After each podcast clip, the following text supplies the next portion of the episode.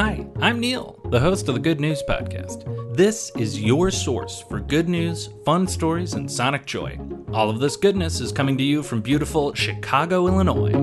Recently in the United States, there have been a fair number of troubling news reports about book bans in public and school libraries it can be really hard for me, at least, to gauge how the majority of people feel when news stories are so often pitched at one part of the political spectrum or the other. So, for today's good news, I have something very exciting to share with you results from a survey.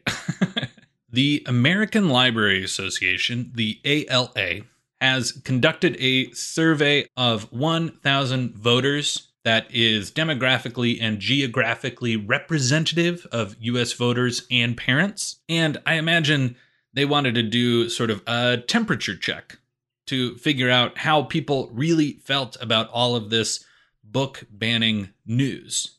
And I, for one, am extremely relieved by the results of this survey. It is definitely good news for libraries and good news for books. Here are some of the top line findings from this survey. A large majority of voters, 71%, oppose efforts to have books removed from their local public libraries.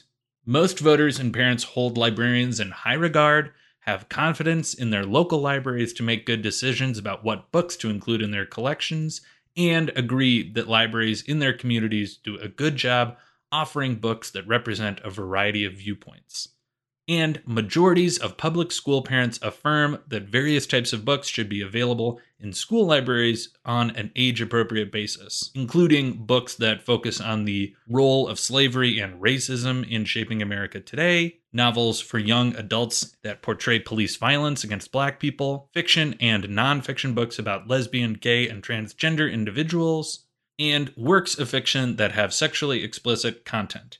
As you can imagine, people who lean left politically feel a little bit stronger that libraries can be trusted and that books shouldn't be banned, but it's still pretty big majorities across the political spectrum that believe all of these things to be true. To me, this is very good news. The Good News Podcast is a huge fan of libraries and everything that they do. This is just a nice refresher that isolated incidents we see on the news aren't necessarily representative of what everyone feels across the country. Patty Wong, the ALA president, is quoted as saying, The survey results confirm what we have known and observed that banning books is widely opposed by most voters and parents.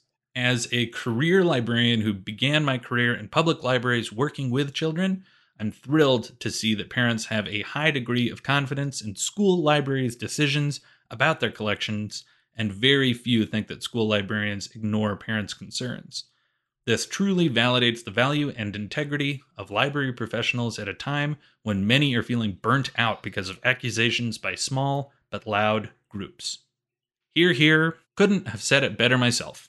That is the good news I have for you today. Enjoy the rest of your day.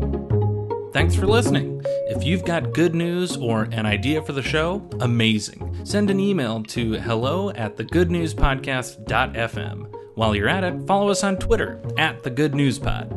If you love the show, think about supporting our Patreon or reviewing us wherever you're getting this podcast from. Both are great. The music you hear on the show is from Poddington Bear.